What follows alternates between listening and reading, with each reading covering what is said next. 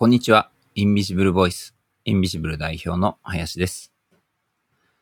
今日は、インビジブルが福島県富岡町で行っているピンズプロジェクトにですね、えー町のパートナーとして関わって、えーいただいているツーさんに、えーご登壇いただきました。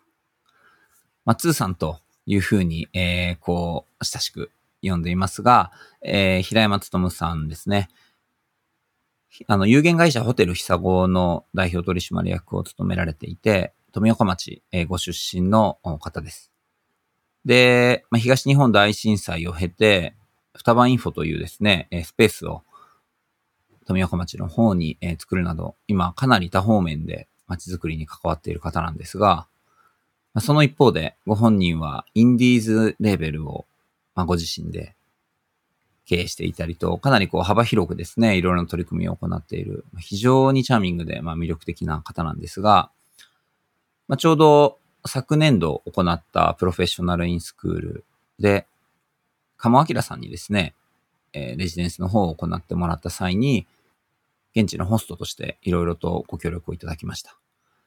で、本当に、まあ彼のやっていることそのものが、まあ一つこう、特筆すべきところが本当に多いなというところもあって、まあ、僕らとしては本当に一緒にパートナーを組んでやれるということをとても嬉しく、かつありがたく思っているんですが、まあ今日はちょっと改めて、まあ、ツーさんが東京で何をしていたのか、まあそれと、まあ本当にね、震災を踏まえて、自分と地域はどういうふうに変わってきたのか、その関係性はどんなものなのか、まあそういったことを、まあ横断的にえー聞いてまいりましたので、ぜひお聞きいただければなと思います。えー平山勉さんで、まあいつも通り、ツーさんと呼ばせてもらって大丈夫ですかね？はい、お願いします。はい、よろしくお願いしますよろしくお。願いします。で、ツーさんのことは、僕よりも早く、えーひろこさんが、一番最初に会ったのは、その、いつ頃なんだろう？多分そういう付き合いだよね。インビジブルの、あの、付き合いが始まることの前は、多分ひろこさんが直接知っていたと思うんだけど。私、平山勉っていう名前はもうかなり前から知っていて、ああの、うん。あの、まあね、その福島の復興に合わせて、ツーさんがあの、富岡山県っていうバナー作ったじゃないですか。うん、で、あの、作り手っていう文脈で、ツーさんの名前は聞いてたんですよ。で、でも、会う、お会いするようになったのは3年ぐらい前か、4年ぐらいになるか。3年。3年ぐらいかね3年ぐらい前かな。そうだねうん。棟梁が来たあたりかな。そうだ。そしてやっぱりうんピンズが始まって1年目だね。うん、そう、それでちょうどあの双葉インフォも作る、うん、作っている真っ最中かなんかの時に、うん。あ、そんなね。そんな感じでしたよね。うん、そうそう。徐々に福島の富岡町も少しずつこうインフラが整ってきて、うん。で、まあ、ツーさんね、もともと地元中心にいろいろ活動なさってたけど、なんかより一層こう拠点を作りながら、こう双葉郡っていうところをどう考えていくかっていう場所を始めるっていうところで、多分私たちもちょうどピンズを、うん。あの始めるタイミングだったから、うん、そうだね。インフォうん。まだできたばっかりそうそう、が作ってる途中がぐらいの。うん、うん、だったね。でもなんかそれで言うと、ツーさん、まあちょっと自己紹介も兼ねてになると思うんですけど、うん。まあその双葉インフォを作るきっかけとか、あの、とかも含めてちょっとお話ししていただけます？はい、えー、もともとその、母体となるうー団体、団体というかね、えー、双葉組未来会議というのを立ち上げたのが、えー、15年 ?2015 年かな。そんなになるか。うん。あの、もともといわきで未来会議っていう、単純に未来会議っていう方に参加してて、うんそれ、も、そっちの方も、創立、うん創立始めたの、初めの頃からずっと参加してて、でその未来会議の中でいろんな、こう、プロジェクトが生まれたり、こう、スピンオフ的に、こう、いろいろできてくるわけ。子供の問題とか、食料の問題とかね。その中で、あのーまあ、双葉区に特化した、あーそういう集まり、あるいはプロジェクト的なものがなんかやりたいなと思って、えー最初に、双葉未来会議っていうのを、もう勝手に作ってしまって。で、とはいえ、8町村あるんで、しかも避難先みんなバラバラだと。集まるのも大変な状況ではあったんだけれども、うんなんとか8町村の人間集めて、ちょっとなんかやろうよみたいな、もうそんな軽いノリで最初は始めたのが、双葉組未来会議っていう、うんうん。まあ、任意団体。うんうで、ん。その年の次の年かな。で、立て続けにこう、ちょっと大きめなシンポジウムとかやって、えー郡山とかでやった時は150人ぐらいのキャパだったかな。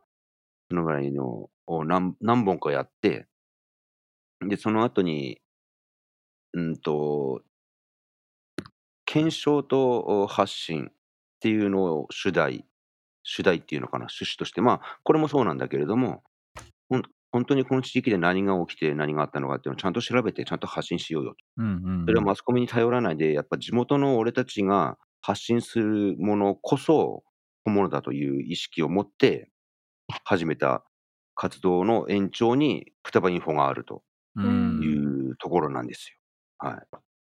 とはいえ、えーそあのーそういう堅苦しいのも、おそれだけ聞くと堅苦しいんだけども、もう双葉区の人のこう寄り合いどころ、何かあったらちょっと集まったり、うん、ちょっとぶらっと寄ってみたり、そういう場所としての必要性もすごい感じてたので、双葉インフォというところはこう情報発信基地でもあるけれども、こう、なんて言うんでしょうね、あの、コミュニティが、の中心でもあり、で、来た人同士がこう新たにつながったりして、コミュニティがどんどんどんどん広がっていく。そういう役目も、今となっては、あの、今となってはっていうか、まあ、うん狙い通うん。りでもあったんだけどね、うんうん。そういう場所になってきてるっていうのが、あー現状かな。ううん。んうん。もともと、つーさんって、あのー出身が富岡町じゃないはい。ですか。うん。で、まあ、やっぱりその、まあ、今の話に至る前提はね、当然その東日本大震災っていううん。ことが、まあ、大きくあって、そこからのまあ町をどういうふうに考えていくかっていうことうん。にね、ずっとつながってると思うんですけど、うん。なんだろうな、その、まあ、地震が起きる前から、そもそうもん。そういう何か町とかコミュニティっていうような活動もいろいろとなさってたんですか？えーっとね、えー俺18で東京に出て24年間東京にいたのね。はい。うんなので、えー富岡に戻ってきたのが2009年、あ、前なんだ。う。うんん、ちょ震災の2年前だったんで、二十何年も東京に出てくると、富岡に帰ってくると、もう浦島太郎状態。そうですよね。むもう昔の同級生がもうガッと頭はげてて、誰に誰だかわからないとかね。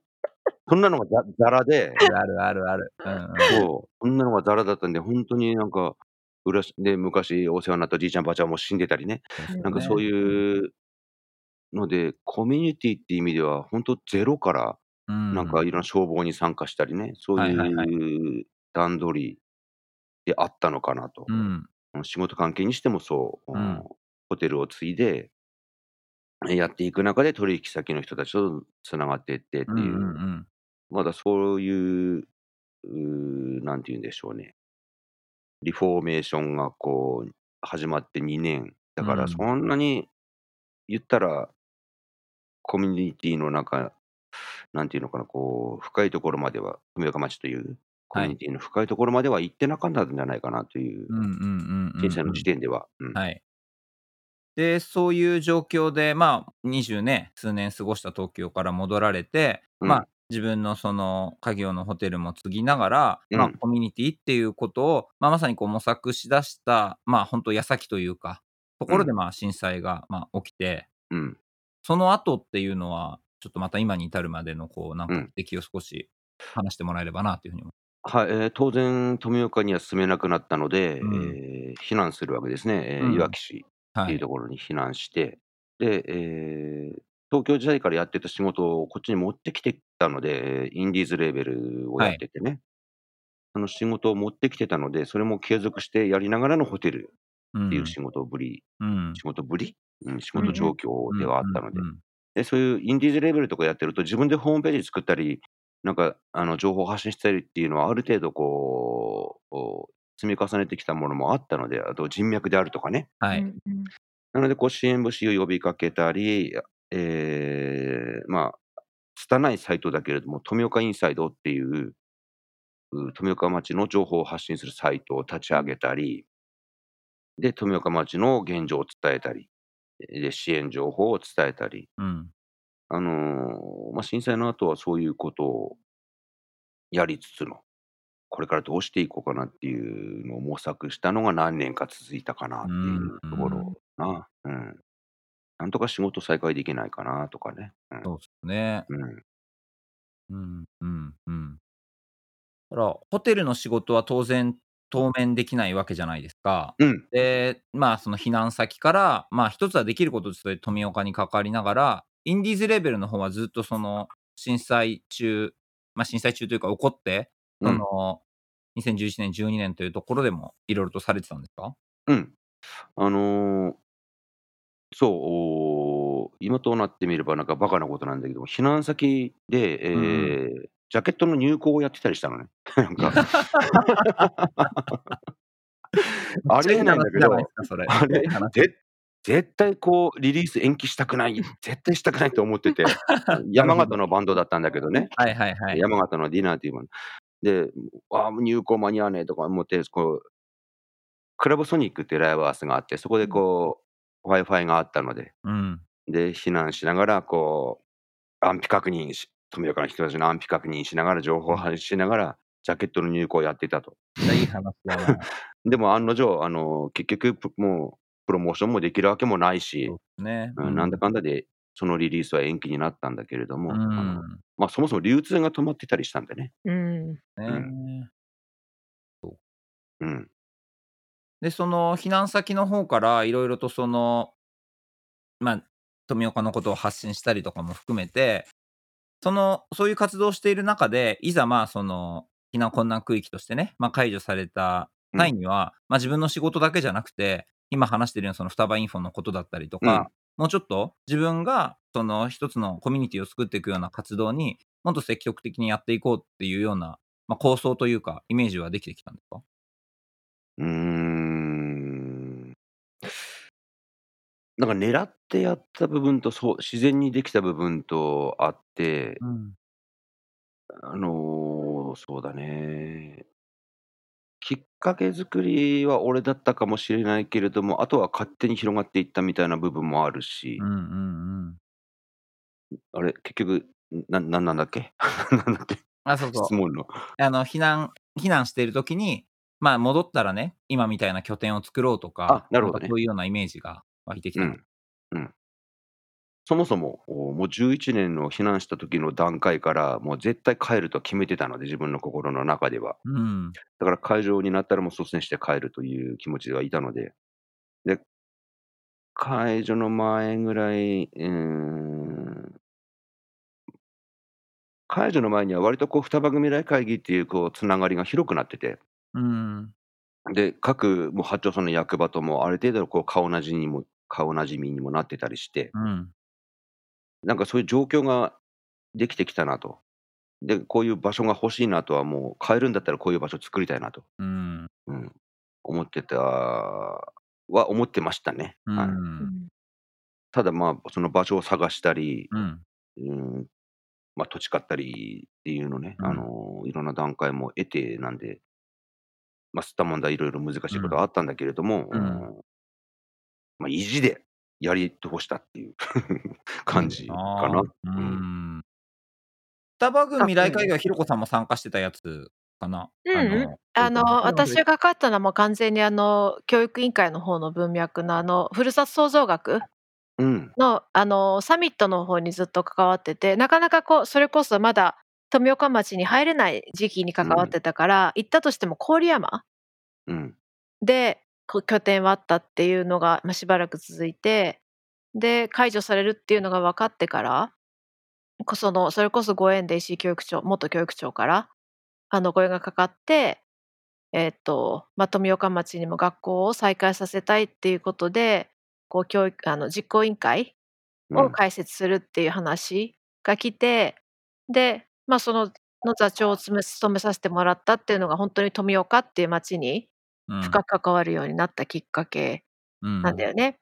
で、うん。そん時それこそあのあの、浜通りのあの、藤田大さんとかあとはあの、もういわきで教えてた学科の教員の先生とか、結構その地元の人たちが中心になったうん。会議の中で、ま、石井教育長も含めて、ただ学校を開けるだけじゃ意味ないし、なおかつこういわゆる流行りの学校を作っても、なんか客寄せパンダ的に嫌だから、なんかもうちょっとこう息の長い、あの、学校と子供たちが戻ってきた時に、あ、この町にこういう素敵な学校があって嬉しいと思えてもらえるような学校が作りたいっていう、なんか結構そういう、あの、教育っていう考え方とは少しこう外れたところの意見をこう、なんか求められてるような気がして、うん。じゃあ、こう学校が本当にコミュニティの拠点っていうところになり得るのであれば、どういうことだろうねとかっていう話を、なんかすごくしたなと思って。あとすごい覚えてるのは、多分そこでも通さんの名前っていうのは頻繁に出てきて、う。で、多分それって多分通さん自体が、えっと、ま、あの、なんて言うんだろう。こう、ま、地元を、ま、愛してるところも当然ありつつも、ちゃんとこう、自分で何か行動を起こしてきてるっていうところがやっぱりすごく、なんか大きかったんだろうなって今から振り返ると思うと、結う局。その、なんか政府からのお金とかを期待して何かをしてるっていうよりかは、とにかく自分がやれることをとことんやるっていう、うん。なんかそういう精神じゃないですか、通さんって。うん。うん。多分そういう意味でこう、何かね、やっぱり、たままだ富岡にはない、当時なかったエネルギーみたいなものを通さんがこう、ほんとにより熱くしてくれたっていうすごいイメージはうーん。あるかな。なるほど。うん。なんかそんなことすごい覚えてる。うん。なんか富岡の通さんっていう多分姿もあるし、たまにこう通さんのそのミュージシャン的な背景とか、うん。あの、垣間見ることあったり、あと通さんすごい文章上手いじゃないですか。あの音楽そうかな？うん。あの？さっきあのあのラジオの中でこう見してくれた、あの双葉インフォが出している冊子ああ、はい。もそうだし、なんかうん。以前、あの他に書いていた執筆物もちらっと見せてもらった時に、うん。あのあの通さんの文章ってなんかこう、綺麗事じゃなくて何かすごい、なんか熱いものを感じる文章だなとか、なんか私は最初会う前にそっちだったっていうのもあったけうど、ん。そはあ。う、なんかこう、すごいそんなこと今思い出しますよね。なるほどね。う。うんんうんうん。すごいちょっと一つ質問していいですか？通さん。あの、はい。私多分富岡で出会っている通さんは知ってるけど、その24年間東京にいた通さんのことあんまりうん。実はよく分かってなくうて、ん。ちょっとなんかその辺の、あの、昔話語ってくれませんか？ま、そもそもなんで東京行っあたのかとかでも。いや、普通うにん。あの、ま、ミュージシャンになりたかったと。うんうんうん。うん。で、ま、ギターもやってて、で、途中から自分で歌うようにもなって、バンドもずっとバンドやっててね。で、ライブハウスとかずっと出てたわけ。うんうん。で、そのうちに、あの、自分の周りにすごいかっこいいバンドたくさんいるのに、なんでこの人たちがあの世に出ないんだろうっていう疑問が疑問っていうのかな。うん、そういう思いがあって、あの、自分でレーベルやってしまおうとうん思ったうん。ので、自分の周りのなんかかっこいいバンドとかちょっとどんどん出したいなと。うんうん。それはいつぐらい？えっとね、にえ、19あ、レーベルを立ち上げたのが、前の会社にいた1999年なの。うん。うん。だから20年ちょい前。うんう。うん。うんん。それそれがレーベルを始めるきっかけで、うん。で、まあ、れでも当然ね、レーベル始めたところで、それだけでなかなか食っていけるわけではないので、まあ、もう普通にバイトしながら、う普通にん。働きながら、なんとかかんとかレーベル引きう存続させてきたと。ちなみにどんなバイトしてたうん。んですか？いや、もうあらゆるバイト、もうビルの掃除から水槽の掃除から、うん。ななんでもやってた、ほんとに。普通にコンビニもやってたし、うんう。うん。うんん。でもそんな中でこう出会ったバンドの中の人にや一つにやっぱ ACIDMANがあったので、 ACIDMANをを一番最初にリリースして、彼らがどんどんどんどん有名になっていく過程で、あの、 ACIDMANを輩出したレーベルっていうん。う風な認識がね、世間的にはあのしてもらって。なんとなくこう、うん、インディーズの中でもこう、なんとなくこう、分かってもらえるようになったかなと、ノーマディックレコードというね、う名前を。ん。うん。まあ、でもずっと貧乏だったよ、ほんとに。今でも貧乏だけど。ひもじい思いして、自分で弁当作ってバイト行ってたからね。うんん。でも今なんかその辺が、あの、ひごカフェで役に立ってる。うん、どうかな。どうかね。自分カフェでは料理してないけどさ。さすがに。今はシェフがいるのでちゃんと。そうですね。うん。生でくレベル。でもそっからやっぱり、さっきもつーさんが、こう、ま、みんなにこうちょっときっかけを作ったっていう活動もあったし、多分自うん。分でやったっていうことのうん。中で、あの、トミロックあるじゃないですか。あうん。あ、はいはい。ちょっとあの話してもらってもいいですか？トミロックうん。は、あの、もう震災あ、震災の後に、いわゆる岩手、宮城とかで、どんどんどんどん有名なミュージシャンが行って、なんかうん。し復興支援ライブとかやってっていうのをこう、いいなって指くわえて見てたわけ。で、いつか俺もやったろうなと、こうずっと狙ってたわけ。へえ。狙ってて、で、解除したそのん？解除した年？17年でやったのが10あ、次の年か。う。うんん。ね、まあ、そういう機会を伺いつつの、おいつやろうかっていう、もうそこまで来てたんだけれども、で、18年にやったっていうのは、お俺的にはほんとは19年からと思ってたんだけれどうんも、うん。うん。俺以上になんかそういうのも熱い気持ちを持ったやつがいて、うん。「山さんやりましょうよ」で、「俺段取りますよ」って。もうもう環境省との交渉から、地権者との交渉から、消防から警察から何から何までやってくれて。へえ。なんで、ああ、もあ、もうやるしかないみたいな。なんでこっちはもうブッキングと、あの、ステージ、音響周りに専念してうん。やることができたと。もちろんね、そのアシッドマンをはじめ、あの、同級生だった渡辺俊美はじめ、うん。みんなもう快く「いいよ、やるよ」って言ってくれた中には、実はあの、有名な、ま、これを言っちゃったらあれなんだけれども、やっうん。ぱり、あの、事務所側がうん。まだそこではやってくれるなと言われて断られた人も何人うかん。いたりして、ほんとなそこはね、悔しかったね、やっぱり。うん、やっぱもうできるんだよっていうのをうん。見せたかったわけなんだけれどうも、ん。やっぱ世間の認識的には、まだそういうものが残ってる。まあ、実際 1F から近いっていうのもあうん。るんだけれどもうね、そん。の事務所が反対されるっていううんうんうん。中には。でも、ま、そういう悔しい思いもしつつのうん。もうやっぱ集まってくれた、あ、ミュージシャンとか、ううんん。まあ、お客さんとかもみんなあったかくて、あの、一つになれた、なんか伝説の1日だったんではないかなと。うん。で、なんか去年は残念ながら大雨だったんですよね、確か。そうなんだよね。ね。で、台風うん。台風で電車も止まって、崖崩れもあったり、うんあちこちで人が亡くなったりした中でったんで、残念ながら中止とう。うんんうん。なりました。ね。で、今年はね、コロナもあってっていうこともあるけど、これは続けていこうっていうイベントなんですよね、やっぱりね。うん、本来そう思ってうん。たんだけど、あの、やっぱ自分の中でちょっと、あの、気持ち的にうん。変わってきた部分があって、へえ。あの、富岡だけじゃなくていいなと思ってて。うん。ああ。例えば、ああ、富岡、大隈、双葉、浪江？うんうん。あの、よ持ち回りで4年に1回ずつでもいいなっていう気持ちもあっうん。て、うん。熊ロック、双ロック、浪ロック。うん。ちょっとかっこいい。そ う強そうじゃん。いううん、そういう気持ちも、お、湧いてきたので、あうん。の、ちょっと方向性探っていこううかなと。ん。うんうん。うん。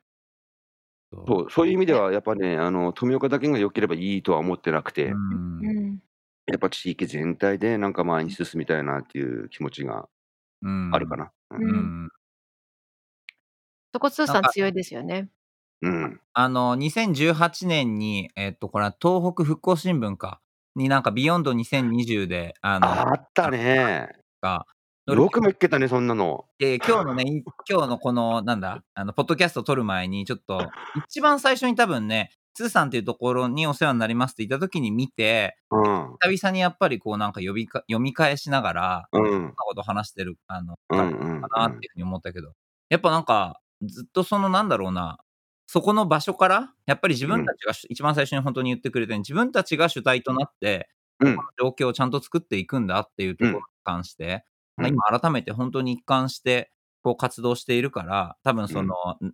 富岡だけでの、まあ、ロックフェスではなくて、もっと広域に考えたときに、まあそれがね、今挙げた市町村なのか、まあ8市町村なのか、ちょっとわからないですけど、うん。この街っていうところをもっと広い意味で、やっぱ作っていきたいんだっていうところは、なんかずっとやっぱ持ってるんだなっていうのは感じますうん、ね。そうね。うんうん。うん。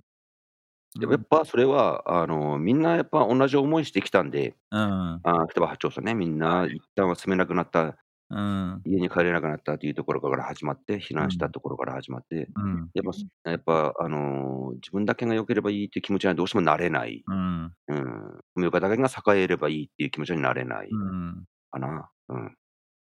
なんかその、ある日突然その自分が当たり前のように住める場所を、まあこう奪われてしまう感覚っていうのは、まあうん。なんだろう、すべての人がやっぱなかなか持ち得ないことかなと思うんですよね。うん。まあそれこそ戦争があったりとか、まあね、うんうん。まさに地震とか今回のそういう原発事故もそうですし、うんまあ、そういう何らかの突発的な災害だったりとか、まあ、もしかしたら今のそのこのコロナっていうのも、あの、うん。ある町によってはロックダウンされてしまうとか、なんか自分の意思とかは関係なく、そこからこう、あの、うん。くくりされるとか、もしくはそこに留まり続けなきゃいけないっていうようなことっていうのをだと思うんですけど、うん。やっぱその、なんかその体験っていうのは、ツーさんにとってやっぱりこう、富岡並びにその8市町村とかをやっぱりより一層こう、なんか愛すべきものにしましたか？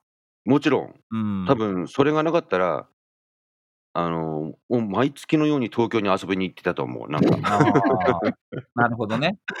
やっぱそういうことがあって、は離れている時期もあって、うんうんうんえーみんな大変な状況も見てきて、あの、じ地元に対する愛着っていうのが、今まで富岡にいた頃よりも、前に富岡にいた頃よりも、はいはるかに強くなったっていうのも間違いない。うん。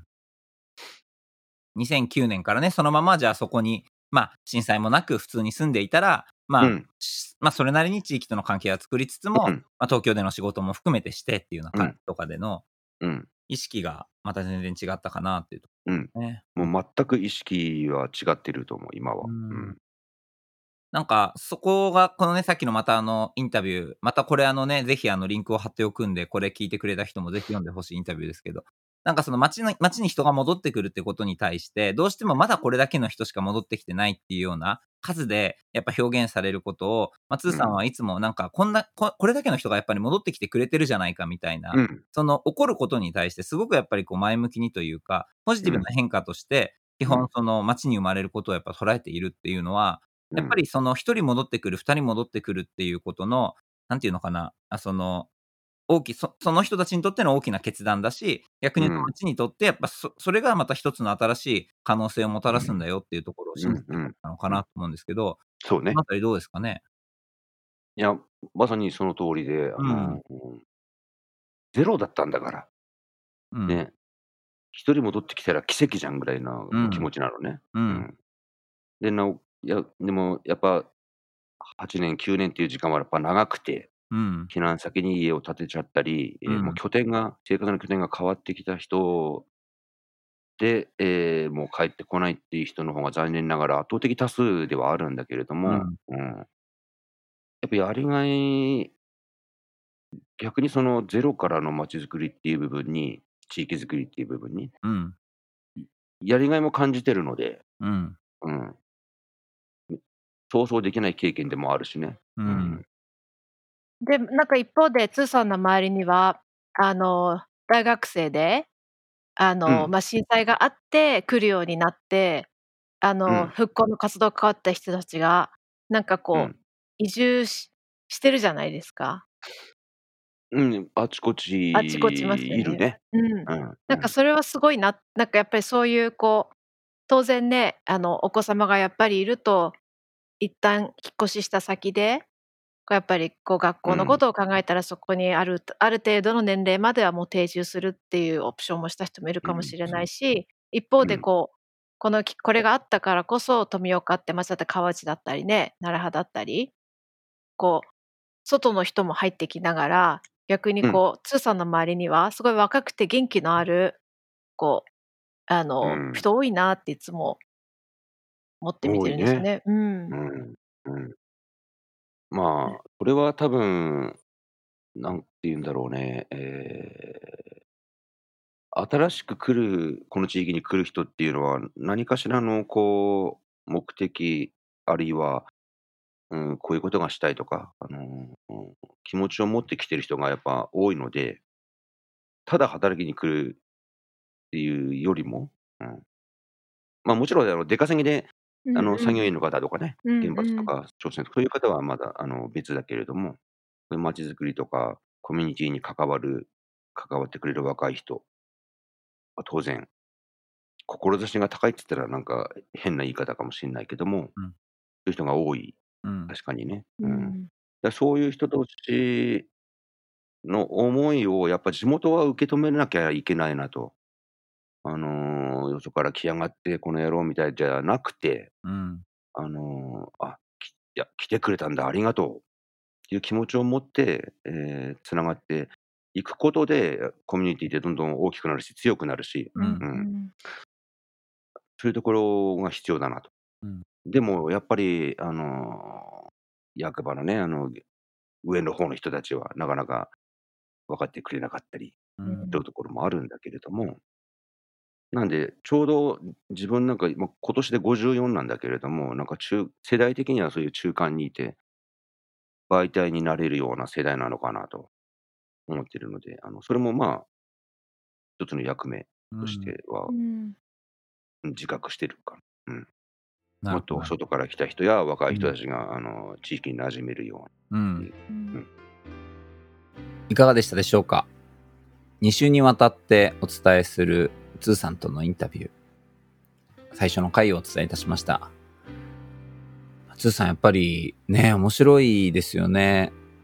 なんか一番最初にやっぱり東京に行った理由が、まあ、音楽家になりたい、ミュージシャンになりたいっていう思いがあって、ね、それを叶えるっていう、まあことよりも、まあその周辺にいる人たちがなんで売れないんだろうっていうような疑問を持って、プロデュースをしていくっていうような発想になっていったっていうことだったりとか、うん。